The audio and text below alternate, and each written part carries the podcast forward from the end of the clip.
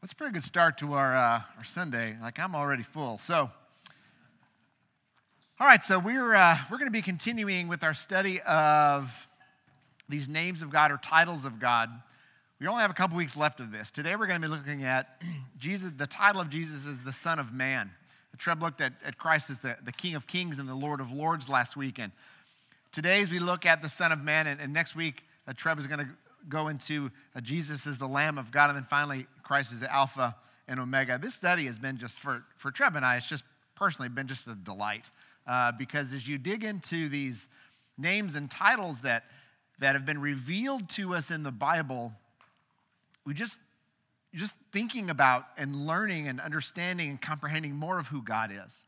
And to know God is to love him. And people who don't know God, we, how can you love what you do not know? And those who say, I have no, I hate God, they, they do not know him. And so the more that you know who God is, the more you discover about his character and his, his heart, you just, it draws you in. It's, it's been a delight. And so, but it's also sometimes been a challenge, like today, uh, or with, with this title, Son of Man. You look at, um, you start doing word searches, you start doing the, the Bible study, the work of, of pulling things, of, of the exposition in the, in the text, and the phrase Son of Man happens just a whole lot in the Bible. So in the Old Testament, it's used for, especially in the book of Ezekiel, to talk about someone's humanity. God refers to Ezekiel over and over and over again. The Lord says to me, Son of Man, do such and such. And it's almost like mere human. You know, you are, you're the, and it, the, in, in Hebrew would be Ben Adam, that the son of Adam, right? This is where C S Lewis gets the phrase, the sons of Adam and the daughters of Eve, right? This idea that we are humanity, made in God's image, image bearers of the Creator.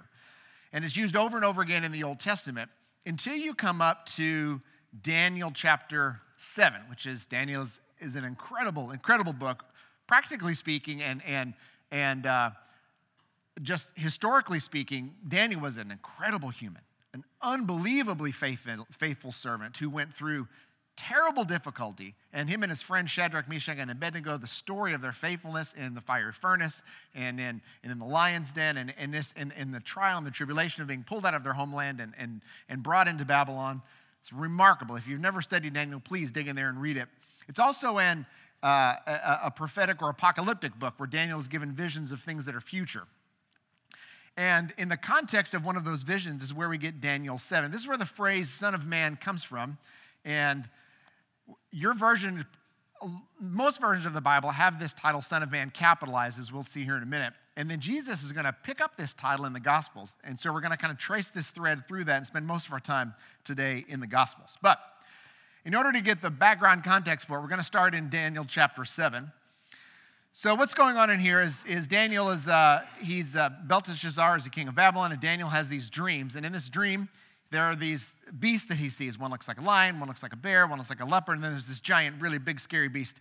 And then in this vision or this dream that he has, the Ancient of Days comes up and comes to judge, and his throne is, is magnificent and terrifying. Thousands upon thousands of angels are attending him, fire, and it is just magnificent. And the court was seated, and the books are opened, and the, the Ancient of Days judges these beasts and takes authority from them. And then in this vision, in verse thirteen, he says, "In my vision at night I looked, and there before me was one like a son of man, coming with the clouds of heaven.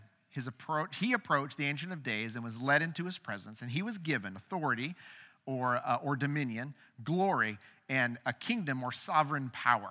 All peoples, nations, and men of every language worshipped him. His dominion is an everlasting dominion and will not pass away, and his kingdom is one that will never be destroyed." Theologically and doctrinally speaking, this is a massively important verse, and it helps us to comprehend and, and interpret uh, other apocalyptic literature in the Bible. But in the context of this, Daniel has this dream. You've got these things that look like these other things. One looks like a bear, a lion, et cetera. And then their authority is stripped, and someone else shows up in this vision. He looks like a, looks like a man, looks like a person. And he's given these things, authority or dominion, glory, and then a kingdom or sovereign power, meaning uh, uh, with the authority, you then have somewhere to reign. You have been given a kingdom. And after that, the response is that all peoples, nations, and men. So you have peoples, which is like a, a, an ethnic um, delineation. Nations is political, and, and men of every language, linguistic. They all, all these things that separate humans, our language, our politics, our ethnicity, all those things come together, and what do they do? They worship him. Some versions say obey, some versions say serve him, but they're all doing it. And then look, his dominion doesn't ever end. He's given an eternal kingdom. So, and uh, if you keep reading in Daniel seven, Daniel you know, begs this angel, please tell me what's going on. Poor Daniel has a lot of these crazy dreams. And then he's like, what in the world is going on? And this angel will give him an interpretation. These beasts are earthly kingdoms. And then in comes this Son of Man, and the authority is taken away from these earthly kingdoms, and then authority is given to this Son of Man in the ancient, uh, as he approaches the Ancient of Days, and he's given an, a sovereign power over everything of the earth. All the authority is taken away from these earthly kingdoms and given to this figure. So Jews, when they read the Old Testament, this figure, this Son of Man, was messianic. He was the Messiah. He was coming. So if you roll forward to the Gospels, it is Jesus' favorite title, the one he uses more often than any other title for himself. Uh, other people don't call him the Son of Man. He calls himself the Son of Man. Oftentimes it's in uh, it's in third person, as we'll see here in just a second. But it was so much, I had a really hard time coming up with an idea, and you'll have to excuse me for the alliteration, but I came up with a bunch of R words that help us to kind of frame around some of the things that the title Son of Man is describing. So first, the Son of Man is describing Jesus' reign. It's describing his rejection, his ransom, his resurrection, and his return. And we're going to get into the, uh, uh, the uh, components of this here in just a second. But his reign, his rejection, his ransom, his resurrection, and his return. Obviously, the Son of Man encompasses far more than that. But for our purposes today, these five things are kind of going to guide us through some of the things that this title of Jesus teaches us about who he is. Okay, so in order to do that, we're going to look at what Jesus did, and we're going to start in Matthew twelve. I'm going to be all over the Gospels today, all over the New Testament. Feel free to come along. I'll tell you where we're going, and I'll give you a second to get there. But if you want to just listen and mark it down and check me and make sure that I'm actually reading what's in there, always do that. And uh, if I'm not reading or if I'm saying something that's not biblical, you can throw your Bible at me or come tackle me off the stage. So, only kind of half joking. But in Matthew twelve, Jesus is walking with his disciples through these grain fields on the Sabbath. And they're eating, uh, picking heads off of, off of the grain and eating it. And the Pharisees see this. And they're like, look, your disciples are doing what's unlawful on the Sabbath. They were they're harvesting, quote unquote, on the Sabbath. And then, of course, they dig into Jesus. Haven't you read that when... All right, Jesus, excuse me, says, you know, didn't you read that when David was hungry and his companions uh, were there, that they entered the house of God and took the consecrated bread? And Jesus kind of throws it back at them and says, I tell you that one greater than the temple is here. If you had known what these words mean, I desire mercy and not sacrifice, you would not have condemned the innocent.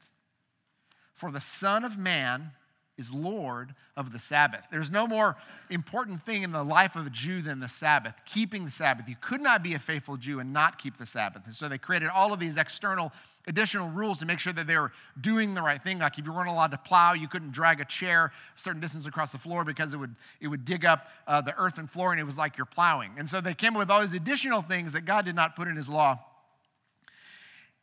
And Jesus comes up to them and they say, hey, the, you guys are eating on the Sabbath. And Jesus looks at them and says, the Lord, the Son of Man is Lord of the Sabbath. And he's grabbing this title. So then he goes from there into the synagogue, and there's a man with a shriveled hand there. And they ask him, is it lawful to heal on the Sabbath? They're trying to pin him in. And he says, if any one of you have a sheep, it falls into a pit on the Sabbath, then it should get it out. And he says, therefore, it's lawful to do good on the Sabbath. And he says to the man, stretch out your hand. And he stretched out his hand and was completely restored. So he comes in and Jesus is saying, the Son of Man has authority, reign over the Sabbath, over the thing that you hold most important in your religious life. The Son of Man has authority over that. And when he tells them, I tell you one, one greater than the temple is here. He's giving almost this, there are some veiled things that Jesus is saying here to these guys that they're not exactly going to kill him yet. But that happens, that changes very quickly. So if you jump to Matthew chapter two, in this one, Jesus is in, in Capernaum, and we're in chapter two, verse one. Excuse me, Mark. Mark chapter two, verse one. Getting confused here. Lots of, lots of M words in the Bible. So, Mark chapter two, verse one. Thanks, Jenny. It's the reason I got, got married. Can't even preach without her. So, a few days later, it's Mark chapter two, verse one. Whatever I'm saying here, Mark chapter two, verse one. That's where we're at. A few days later, Jesus is in Capernaum, and he's in this house, and he's teaching, and these guys can't get their paralyzed friends there. For his friend, they're coming, they dig a hole through the roof, and they lower him down. And when Jesus sees this, sees this in verse five, it says, Jesus saw their faith, and he said to the paralytic, "Son, your sins are forgiven." And the teachers of the law there lose their minds. They're thinking to themselves, what is he talking about? He's blaspheming. Who can forgive sins but God alone? So the situation, they're in this house, they come through the roof. Jesus looks at this paralyzed guy and says, your sins are forgiven. Jesus knows their thoughts, and he says, why are you thinking these things? Which is easier, to say to the paralytic, your sins are forgiven, or to say, get up and take your mat and walk? But that you may know that the Son of Man has authority on earth to forgive sins. He's, not, he's claiming this title as the Son of Man. He says to the paralytic, I'll tell you, get up, take your mat, and go home. So he gets up, takes his mat, walks home in full view of all of them, and everyone was amazed, and they praised God, saying, we've never seen anything like this. So Jesus is demonstrating his authority and his reign. In this instance, just over two things, over the, over the Sabbath and over sin. He's claiming the title of the Son of Man and then saying that I have the authority to forgive sin. Remarkable things that Jesus is saying. If anybody, by the way, if you're talking with somebody and they say that Jesus never claimed to be God in the Bible, just have them read it. Just have them read it and say, that's great. Would you read John with me? And then after you get through the book of John, say, what do you think? And read through the Gospels with them, and it is as clear as day that Jesus claims divinity. He claims equality with God. Okay, so this, in the Son of Man, he has a reign, and Jesus claims this reign or this authority. He's also rejected. So we're going to look at Luke nine eighteen. Luke nine.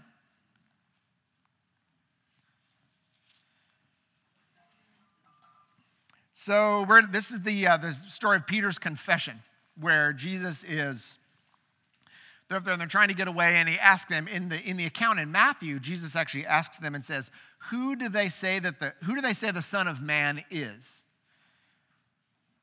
Who do the people say the Son of Man is? And they say, some say John, others say Elijah, and still others, prophets. And then he says, but what about you? Who do you say that I am? And Peter says, you are the Christ, the Son of the living God. And Jesus then warns them, and he says, the Son of Man must suffer and be rejected by the elders, the chief priests, and the teachers of the law. And he must be killed, and on the third day he is to be raised to life. And then he said to all of them, if anyone would come after me, he must deny himself, take up his cross, and follow me. For whoever wants to save his life will lose it, but whoever loses his life for my sake will save it. For good is it for a man to gain the whole world, yet lose or forfeit himself. If anyone is ashamed of me and my words, the Son of Man will be ashamed of him when he comes in his glory and in the glory of the Father and the holy angels. It's incredible things that Jesus is claiming, right? He's tying himself back to this figure in Daniel. And he's saying, not only are these things going to happen, yes, I am the Christ, but I'm going to be rejected. And um, back in Mark fourteen, this is starting in Mark fourteen fifty-seven, we see this rejection. Mark fourteen fifty-seven. He's before this trial, before the religious leaders of Israel. And it's this sham of a trial, as we'll see here. It says, then some of them stood up and gave this false testimony about him. They said, we've heard him say, I will destroy this man-made temple in three days, and in three days we'll build another not made by man. And yet even then their testimony did not agree.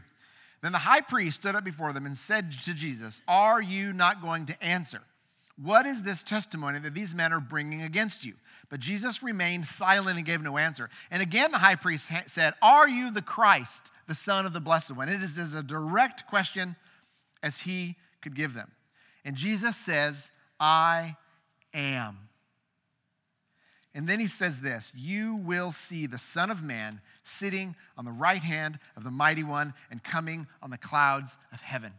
He is saying, I am the one from Daniel.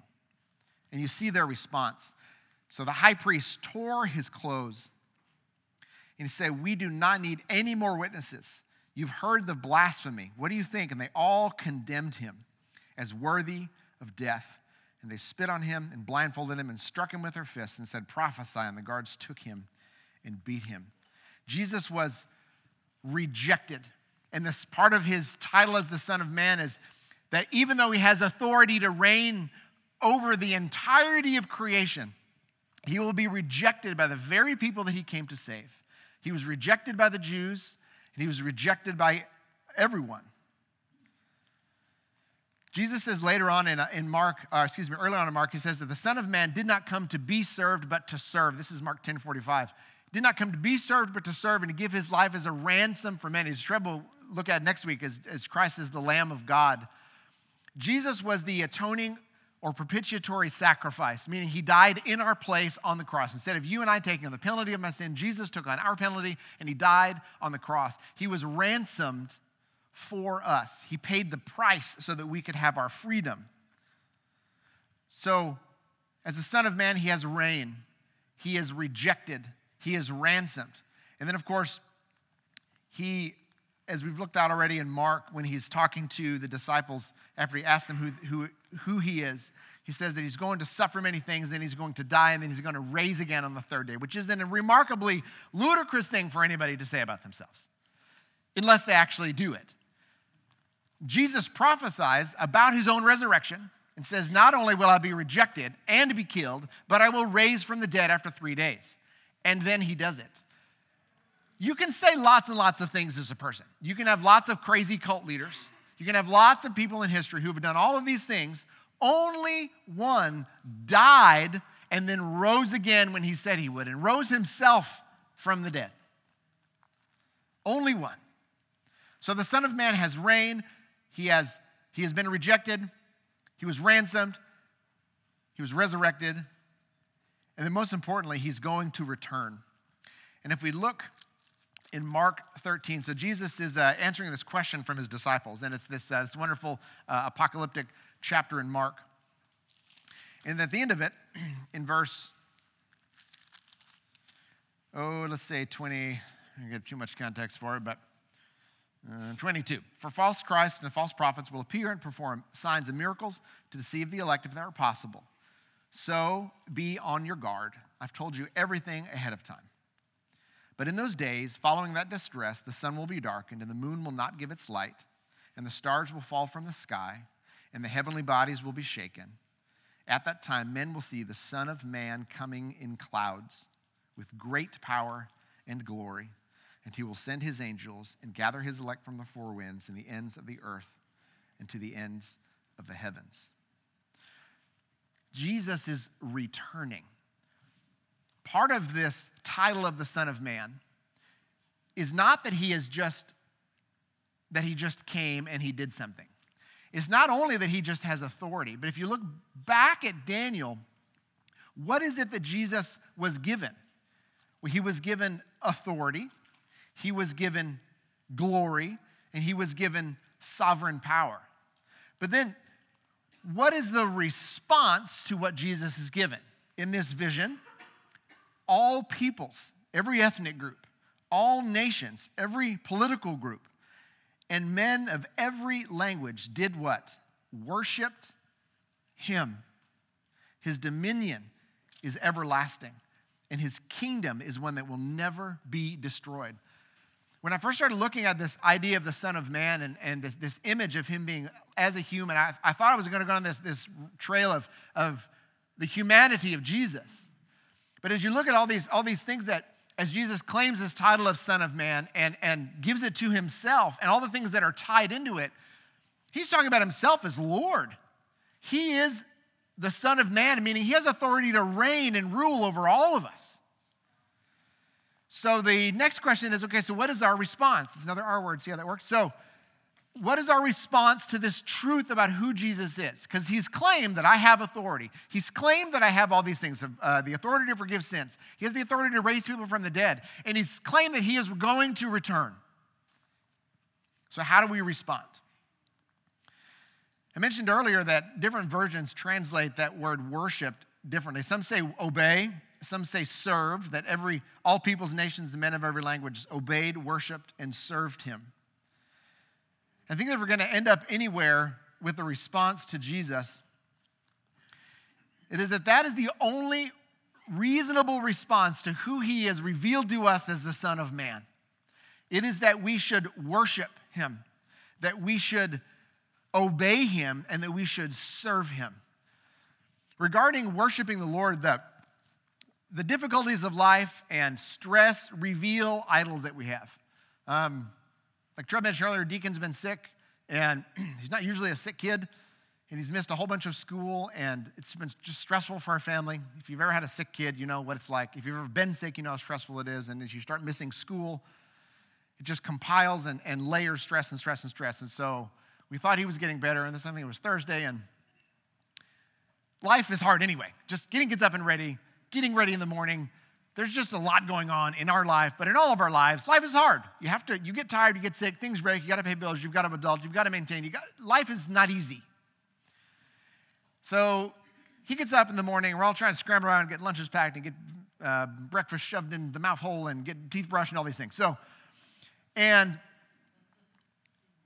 he's getting ready, he's stressed, he's brushing his teeth, and he starts getting sick again. And he starts crying. And he's just so discouraged. And Jenny starts just encouraging him and praying for him, and, and I just lose it. It's tired. Um, you start yelling at the other three kids. We're just trying to get ready for school. It doesn't go well. The whole thing comes off the rails. Deacon goes back into his room. He gets sick again. I'm sitting there, and I'm like, I've got to pray for this kid. And I'm like, if I open my mouth, I'm going to cry. I can't, can't cry. I've got to be strong. So I get bring it together and pray for him.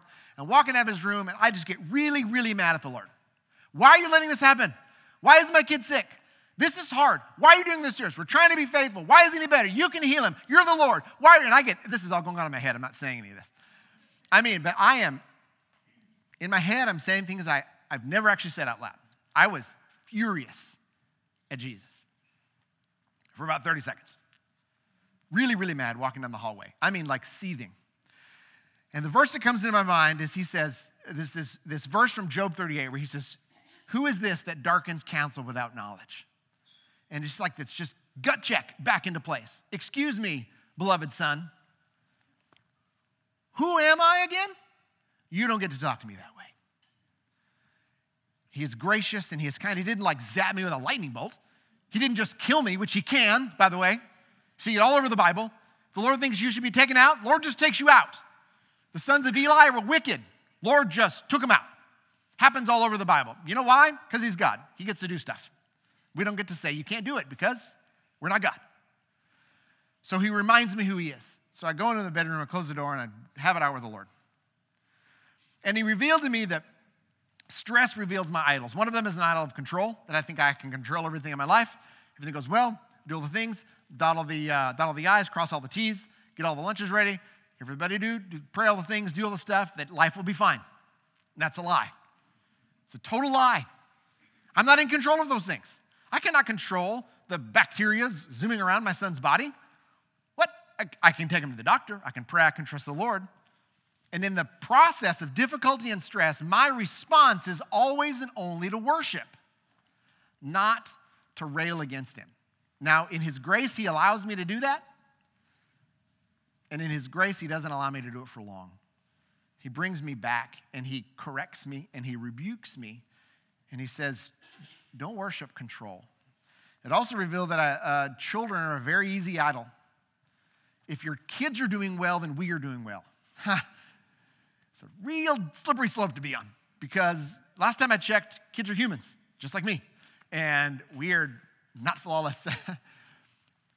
We make mistakes. We make grave mistakes. We sin on purpose. We hurt people because we want to. But children all over the world, in particular in the American culture, are often idolized. If my child is fine, I will do everything. I will expend everything. I will lift this child up. And as this child succeeds, then I receive glory. Well, guess what? That's called an idol. And God does not like those. He's supposed to be worshiped alone by us. No child or person should be worshiped. Only God himself. So a response to Jesus as the Son of Man is to worship him and experience the freedom that comes from worship. As we release all of those things, we are able to then receive the, the peace and the hope and the guidance and the grace that I need to endure the difficulty that's revealed all the junk to begin with. So worship him. Second is to obey. Um, why should we obey the Lord? Well, basic Bible principle is that obedience brings blessing. Blown out to wrong proportions is, is, is that obedience means that God will give me a Ferrari. It's not what that means. God blesses in a whole bunch of ways, sometimes monetarily, uh, usually in ways that are more important than money. But a principle of, of obedience, that obedience brings blessing. Like when we walk with the Lord, life is better. It just is. Children have been given under their parental authority over them. So God tells children to honor their father and mother and to do what they say. The reason he does that is because it teaches children, I have authority over me, and if I walk in authority, then this is all the context of no abuse and of, of godly parenting, all these things. But it's a rabbit trail we're not going to go down. All things going well. Uh, we obey, children obey their parents, and it goes well for them. It's an incredible promise that's in the Ten Commandments. Children obey and honor their parents. They have a long life because their parents don't take them out, and things go well with them. So, uh, thank you for laughing about that, by the way, for parents who, uh, when I'm talking about actually hurting children. Anyway, so, a child has a limited authority in their life. A child can choose to disobey. If you've ever been around kids, or you, everybody in here was a kid, and if you've seen a kid, kids don't always obey their parents. I didn't always obey my parents. Goodness gracious. My kids don't always obey me. No child always obeys their parents. We have a choice to do it. They have limited authority to obey or disobey. They do not have authority to control the consequences. This is another principle of life that comes out of obedience. In the same with God, I have the option to disobey God. I have the option to just, I mean, walk totally out of line with what Jesus wants for me. So we talked about a couple weeks ago, walking in the light, walking as children of light. I have the option and the freedom to walk in absolute disobedience to the light of the Word of God. Realize that? Go for it, everybody. Eat, drink, and be merry, for tomorrow we die, right? Just go for it.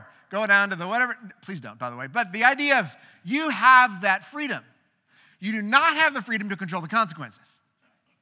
Like, I've got the freedom to go and drink a six-pack of whatever and drive somewhere and be drunk. You do. You do not have the freedom to control the consequences when you get in a wreck and kill someone. You go to jail, hopefully for the rest of your life, if you make it. We have the freedom and the limited authority to choose to obey or disobey the Lord. But he will bring consequences. Why? Because like with a parent and their child, consequences and discipline teach a child the right way to go. And when we walk in disobedience to the Lord, he gives us consequences to teach us, this is not a good way. There is a better way. It is my way. I am the Son of Man. I have authority. I have reign. I died for you. I'm coming back. Walk in the way that I lay out for you. Obedience is the application of our faith. If I say that I believe that Jesus is Lord, and I choose to walk in disobedience to the clear commandment of his word, I'm just demonstrating that I don't really believe what I said I believe. So if you claim that Christ is your Lord, if you say, I believe that he died on the cross and rose from the dead, I have, I have um, repented of my sin and I've turned to Christ and I've said, Lord Jesus, save me, and I've been saved and I've been redeemed and, and re- regenerated by the Holy Spirit and made new, and I'm a new creature, and I'm walking in Christ, and I claim that he has Lord over my life, that he has sovereign authority over all that I say and do and think. And then I look at God's word, and it says, love your neighbor. And I'm like, my neighbor's a super jerk. I refuse to love him. I will choose to hate him instead. Then don't claim that Christ is your Lord if you're not going to walk in obedience to his word. Don't do it. You can't have it both ways.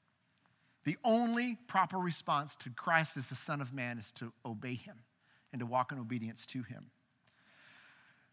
So worship, obedience, and finally service. So Jesus, I mean, he shatters all of the preconceptions of what people think a leader should look like. And in Philippians chapter two, we already mentioned this a little bit, where he says that the Son of Man did not come to be served, but to serve and to give his life as a ransom for many. The principle for this final point is that um, God exalts the servant. It is how he works. And in Philippians chapter two, I'm just going to start in verse one and kind of read through eleven because it's just amazing. Philippians two one says this. This is Paul writing to the Philippians. If you have any encouragement from being united with Christ, any comfort from his love, any fellowship with the Spirit, any tenderness and compassion, basically, if Jesus matters to you at all, if any tenderness, oh, excuse me, then make my joy complete by being what? Like-minded, having unity, having the same love, being of one spirit and of purpose. And then he says, do nothing out of selfish ambition or vain conceit, but in humility to consider each other's, each other better than yourselves. Each of you should look not only to your own interest, but also to the interest of others. And then he says in verse five, your attitude should be the same as that of Christ Jesus, who being in very nature God, did not consider equality with God something to be grasped, but he made himself nothing, this kenosis, this emptying, taking the very nature of a servant to be made in human likeness, and being found in human appearance as a man, he humbled himself and became obedient to death on the cross. Jesus models obedience for us. Therefore, God exalted him to the highest place and gave him the name that is above every name, that at the name of Jesus, does this sound familiar? Every knee will bow and every tongue confess, oh, in heaven and on earth and under the earth, and every tongue confess that Jesus Christ is Lord to the glory of God the Father. This is the Son of Man. This is the Son of Man in, in Daniel chapter seven, that every knee will bow. And he models what humility looks like. Why? Because service is the highest office in the kingdom of God. That's why we named our oldest son Deacon. It was a constant uh, thorn in his poor side. We're like, remember, your name's a servant. You're supposed to serve everybody. The idea that the entire economy of God is flipped upside down from what the world says. The world does not exalt the servant. It doesn't. Just live in it for a while. The servant gets stepped on, thrown to the side. In the kingdom of God, those who serve the king are exalted. The last will be first, and the first will be last. So as you look at how do I live out, how do I actually engage, how do I apply the reality that Jesus is the Son of Man, all these things. Well, you serve other people. And Paul tells us what that looks like. Look not only for your own interest, but look out for the interests of other people. As you encounter humans, as you run into somebody at work, as you see somebody at the grocery store, as you see a neighbor, as you see somebody in your household, just think, that person is more important than me. How can I show them that? How can I serve that person and honor them? How can I treat that person in such a way that they can comprehend their value in my eyes and, more importantly, in the eyes of God? Can you imagine if all of us were actually just doing that all the time? You got all these little, hundred little lights out shining brightly in your workplaces, when you go to the post office, in the grocery store, in your own homes, with your parents, with your grandparents, with your kids, with your uncles, with everybody. And that my job in life, as I go through life, is in walking to submission to the Son of Man, is to serve another person. That I can apply the faith that I claim in Jesus by serving others well. What a gift. And you know what? God exalts the servant, and he will exalt you. Maybe not now, but for sure in glory. He's paying attention. And when Jesus returns, he's coming back to judge us by what we've done. Do you realize that? Now, there are two different thrones. This is a little bit of a tangent here. It's the throne of judgment for Jesus, where the great white throne, where the only thing that matters is, do you trust in Jesus? Have you been redeemed by the Lamb? And then there's a seat that's called the, the, the, the Bema seat of Christ, where he will look at believers and he will judge the works that we've done. The reason that that is beautiful is because the things that we do in secret, he sees. That when you choose, when you're in a fight with your husband and you're like, if he's wrong, but I'm going to choose to serve him anyway. God sees that. When you're at your work and your boss is being a jerk, and you're like, oh, and you choose to instead say, Jesus is the Son of Man. He has reign and rule and authority over my life. I can serve my boss even when he's a jerk. God sees that, and he will reward you for it. And so that when you, or you can apply that anywhere, because the world is full of jerks, and I'm in the world, therefore I'm one sometimes. We all need someone to treat us like that. And it is the kindness of God that leads people to repentance. And when we are kind to someone and serving them, has an incredible uh, effect on their heart to return them to say, man, I'm being a jerk and they're being kind. I wonder why. And I'm not kidding. It actually it works that way because God is good and he's kind and he rewards us when we're faithful. I want to end here with uh, looking at forward to this return of Jesus. I love the book of Revelation. Never be afraid of the book of Revelation. I don't know what the whole thing means, by the way. I don't have all the answers to all of the many, many questions that come when I read the book. But I know that the very first five words of the book are the revelation of Jesus Christ. That is the point of the book of Revelation. It's not necessary to have a timetable of all these things. I love digging into those things, getting into the weeds, read the books, love it. Revelation reveals Christ to us. And in chapter one, there's John, who I can't wait to meet someday. Isn't that cool? We get to meet John. We get to meet David. We get, get to meet lots of people, but it's very cool. You're like, thanks for writing Revelation. That must have been hard because you really saw a lot of crazy things. So he says this in chapter one. I'm just going to start in, in verse uh, four. John, to the seven churches in the province of Asia, grace and peace to you from him who was, who is, who was, and who is to come, from the seven spirits before the throne, from Jesus Christ, who is the faithful witness, the firstborn from the dead, and the ruler of the kings of the earth. To him who loves us, this is Jesus, and has freed us from our sins by his blood, and has made us to be a kingdom, see reign, rule, authority, and priests to do what? Serve his God and Father. To him be glory. To see all this, all this is tied in. Service, glory, and power and authority forever and ever. Amen. Look, he is coming with the clouds. He is tying this ark from Daniel, the Son of Man, who's coming in authority to judge the kingdoms of the earth and to judge humanity. He is coming with the clouds. Every eye will see him, even those who pierced him, and all of the peoples of the earth will mourn because of him. So shall it be. Amen. I am the Alpha and Omega, says the Lord God, who was and who is and is to come, the Almighty. This is Jesus. He is the Son of Man. And the only, and I mean the only responses we have to him, the only right response is to worship, obey, and to serve. Let's pray. Lord, we love you.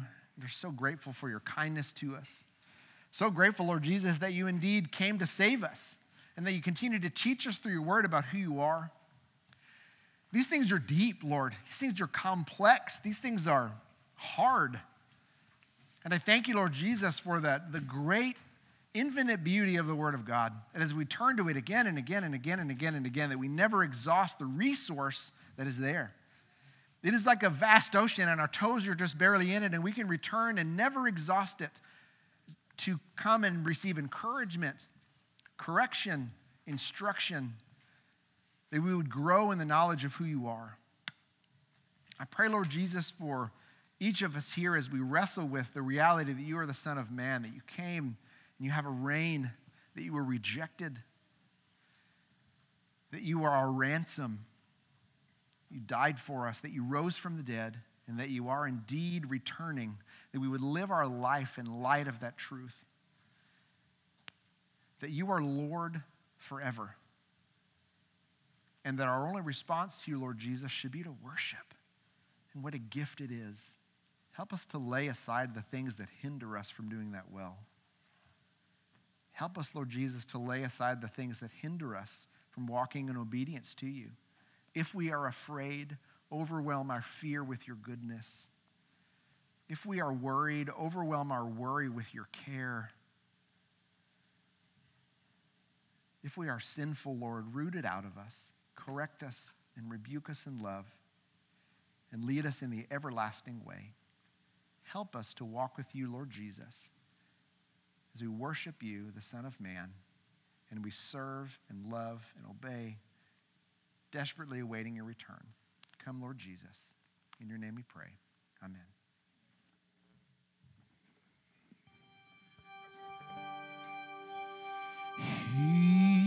He's coming on the clouds. Kings and kingdoms will bow down, and every chain will break, as broken hearts declare his praise. For who can stop the Lord Almighty?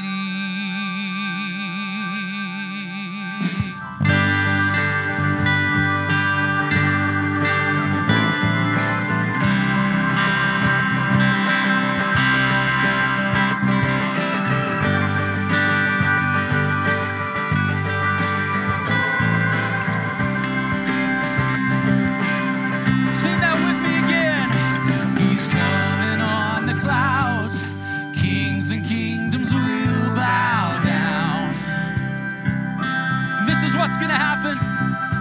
And every chain will break as broken hearts declare his praise. For who can stop the Lord Almighty? Our God is the Lion, the Lion of Judah. He's roaring with power and fighting our battles, and every knee will bow before him. Our God is the Lamb, the Lamb that was slain for the sins of the world. His blood breaks the chains, and every knee will bow before the Lion and the Lamb. Every knee will bow before him.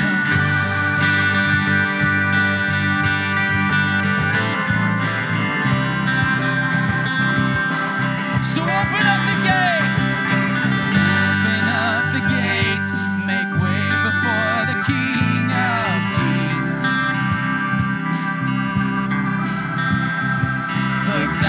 Comes to save, he's here to set the captives free.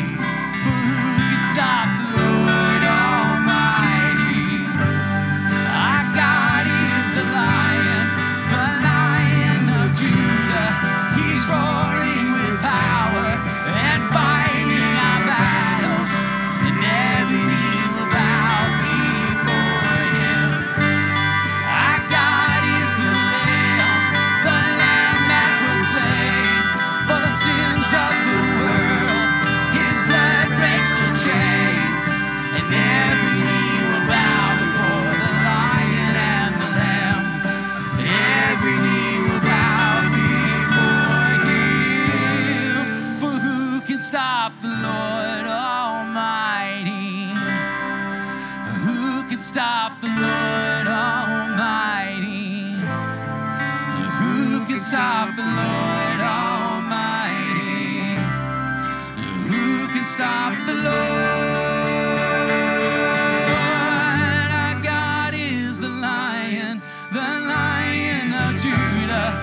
He's roaring with power and fighting our battles, and every knee will bow before him. Our God is the Lamb, the Lamb that was slain for the sins of the world. His blood breaks the chains, and every knee will bow before the Lion and the Lamb. Every knee will bow before him.